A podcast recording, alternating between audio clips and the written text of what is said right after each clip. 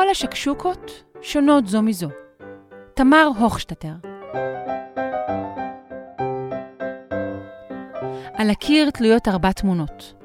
בראשונה רואים את עודד על הבמה מנגן בכינור. השיער שלו מוחלק לשני הצדדים, והמבט שלו רציני מאוד.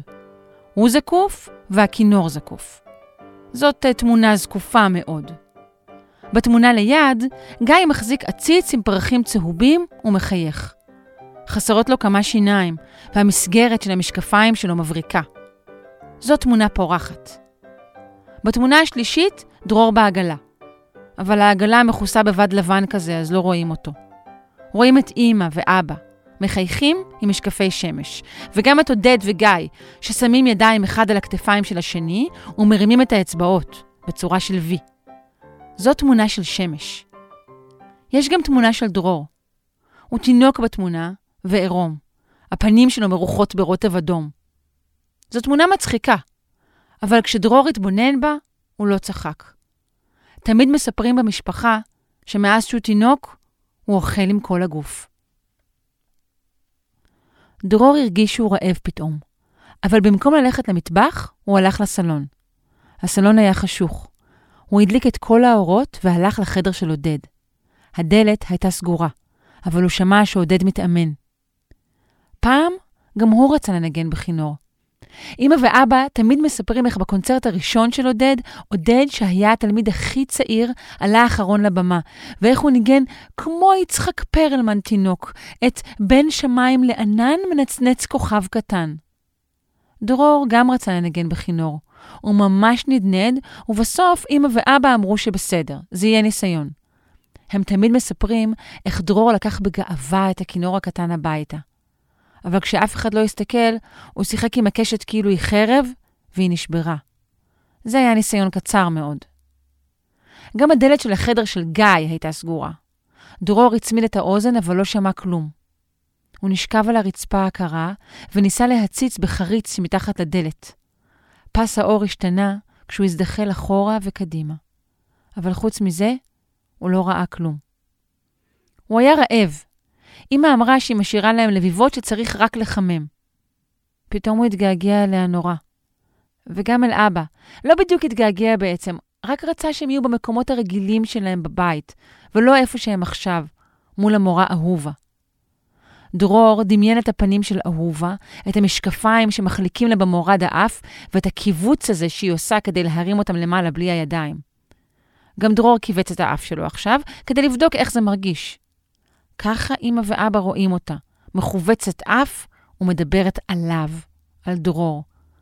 אומרת מה שתמיד אומרים עליו, שהוא לא יושב בשקט, שהוא לא מביא את המחברת הנכונה לשיעור הנכון, שהוא מוריד נעליים באמצע הכיתה, שהוא מאחר, שהתעודה שלו... המטבח היה קר. דרור פתח את הארון. הוא הוציא שקית קורנפלקס. מאחוריה היו תפוחי אדמה, הוא הוציא גם אותם. המורה האהובה אומרת שהוא ילד טוב, וצריך לחשוב יחד איך לעזור לו להיות מאורגן יותר. מאורגן כמו גיא. היא גם הייתה המורה של גיא הרי.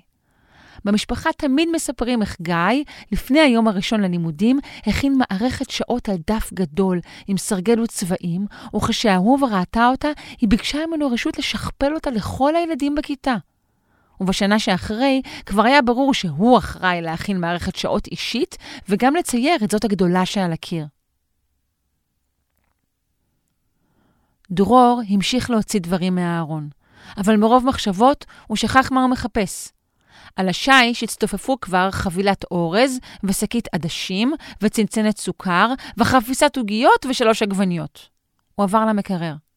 פתאום התחשק לו להכין משהו. מה אתה עושה?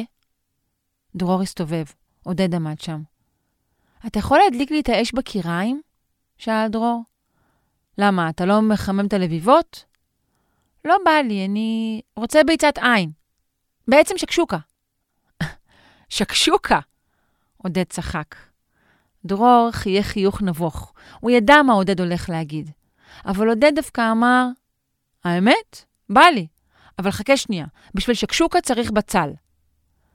אז הם התחילו לחתוך בצל וגם פלפל אדום.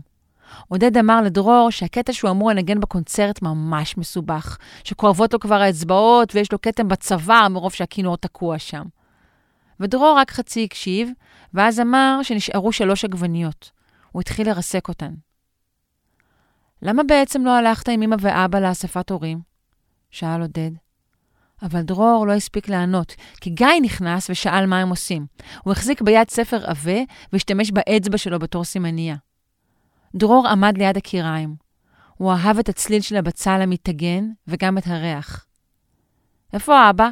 שאל גיא. הם באספת הורים של דרור, אמר עודד. רוצה שקשוקה?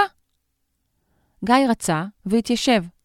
הוא התחיל לספר להם על הספר שהוא קורא, ודרור אמר שהוא חשב שגיא עושה שיעורי בית בכלל. וגיא נאנח ואמר, לא, אני אמור, אבל הספר הזה מותח מדי, ואתמול ניצה כמעט החרימה לי אותו אפילו כי קראתי בזמן השיעור. ודרור ועודד אמרו ביחד, בזמן השיעור של ניצה? וצחקו. כי במשפחה תמיד מספרים איך גיא הוא היחיד שניצה אוהבת. אפילו אבא מפחד ממנה. דרור לקח קערה וערבב בתוכה רסק עגבניות וביצה, וגם הוסיף פפריקה וקצת פלפל שחור ומלח. הוא אהב שלאוכל יש טעם חזק. הוא פתח את הפקקים של כל התבלינים והתחיל לרחרח אותם.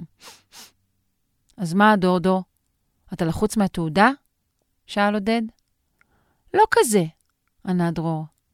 לקארי היה ריח שהאיר משהו בבטן שלו, והוא הוסיף ממנו בזהירות לקערה. אל תעשה לנו פה ניסויים בבעלי חיים, אמר גיא.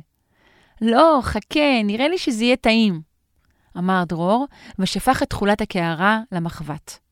התערובת רכשה וביעבעה, והחלונות התכסו בהבל מהחום. אולי אהובת תתעצבן שהוא לא בא. כל הילדים אמורים לבוא לאספת ההורים, אבל בשביל מה לא לבוא? אתה תחייך חיוך לחוץ ותגיד שהיא יודעת שדרור הוא קצת שקשוקה כזה, ואבא יספר את הבדיחה הקבועה, שאם דרור הוא שקשוקה, אז גיא הוא המלפפון ועודד הוא המפית. ואהובה תצחק בנימוס ותגיד שנכון, יש ילדים שצריכים יותר החזקה. או החזקה? דרור לא ידע, והתנער רק מהמחשבה על הידיים הדמיוניות האלה שמחזיקות אותו חזק. וואי, זה מריח מעולה, אמר עודד. מתי זה מוכן? אני גובע. דרור חייך. הוא הנמיך את האש וחיפש מכסה למחבת. זה צריך עוד קצת. השיב וחיפש לחם במקפיא. היי, רוצים לשמוע משהו? אמר עודד. ולהפתעתו של דרור, הוא נעמד על הכיסא ואמר, אוקיי, זה סתם משהו שהמצאתי. ואז עשה פרצוף כזה חצי נבוך, חצי גאה, ודקלם במהירות. אין לי כוח להיות מנומק, אין לי חשק להיות מדויק, אין לי עסק עם חוקי המשחק, רוצה רק לראות איך האבק שוקע, אני יודע שזה לא מלוטש, תנו לי להיות מטופש. דרור חייך ומחא כפיים. גיא נראה מבולבל. לא הבנתי, הוא אמר, זה לבית ספר? לא, מה קשור? ענה עודד, והלחיים שלו היו קצת אדומות. נהיה חם במטבח מכל הבישולים, ודרור פתח חלון. לא, סתם, זה סתם, הוסיף עודד. זה מגניב, אמר דרור. ועודד הסתכל לו בעיניים ואמר, תודה. אולי תעשה את זה בקונצרט. ממש, צחק עודד, ואז אמר, נו, זה נשרף כבר. השקשוקה הייתה מוכנה, טיפה חרוכה בתחתית. דרור חילק לכל אחד חתיכה בצורה של משולש פיצה. הוא הוציא מהתנור פרוסות כלויות עם שמן זית. גיא ועודד אמרו שזה טעים לאללה. דרור סיפר בפה מלא על הפעם ההיא, אחרי ששמו לו גבס, ואימא לקחה אותו לאכול פיצה, ואיך היא לא מצאה את הפיצריה החדשה, למרות שהיא אמרה שהפעם היא בטוח זוכרת את הדרך. ואיך היא הסתכלה מחוץ לחלון ואמרה, וכאן גיא ועודד הצטרפו ואמרו איתו, מה זה? הפארק בצד הלא נכון. הם התפקעו מצחוק, ולדרור עפה קצת ביצה מהפה. פתאום הדלת נפתחה.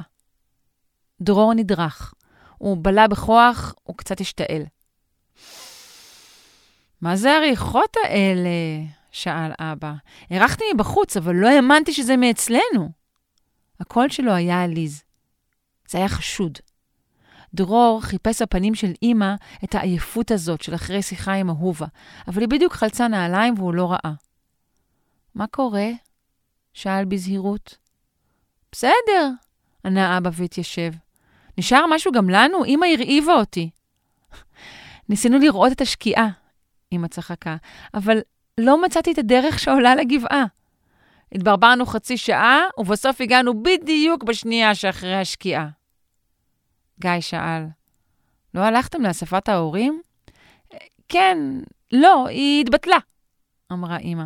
קיבלנו הודעה כשהיינו כבר בדרך, אהובה שברה את היד. דרור ניסה לדמיין את אהובה עם גבס ולא הצליח. אוי, אני חייבת לצלם אתכם, אמרה אמא. אתם כאלה חמודים, ואיך הכנתם לעצמכם ארוחת ערב בעצמכם? דרור עשה את הרוב, אמר עודד. רק שימי לב שאת משאירה את הבלגן מחוץ לתמונה, אמר אבא וניגב את המחבת בחתיכת לחם. Mm, מה זה? קארי? אמא כיוונה את הטלפון שלה לצילום. שלושת האחים שמו ידיים על הכתפיים אחד של השני, ודרור הרים שתי אצבעות, לוי.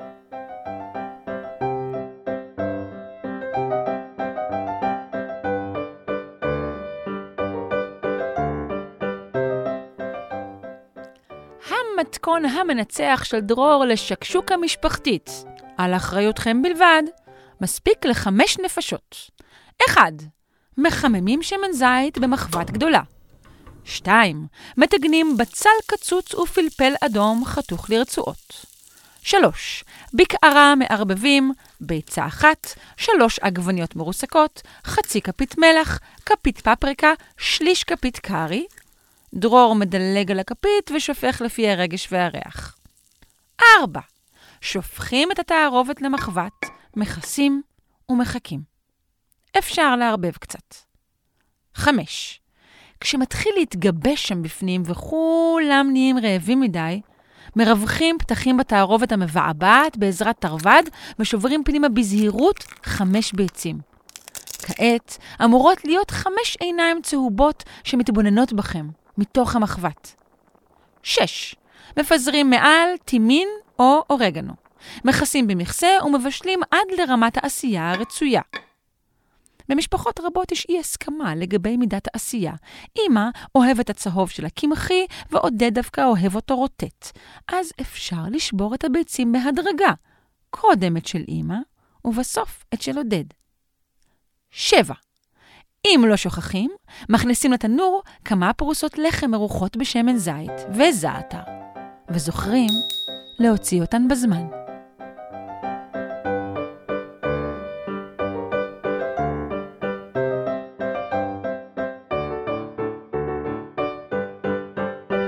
הסיפור כל השקשוקות דומות זו לזו מאת תמר אוכשטר פורסם בגיליון משפחה של אדם צעיר. לסיפורים והסכתים מלאים, ייכנסו לאתר אדם צעיר, או חפשו אדם צעיר בכל אפליקציות המוזיקה וההסכתים.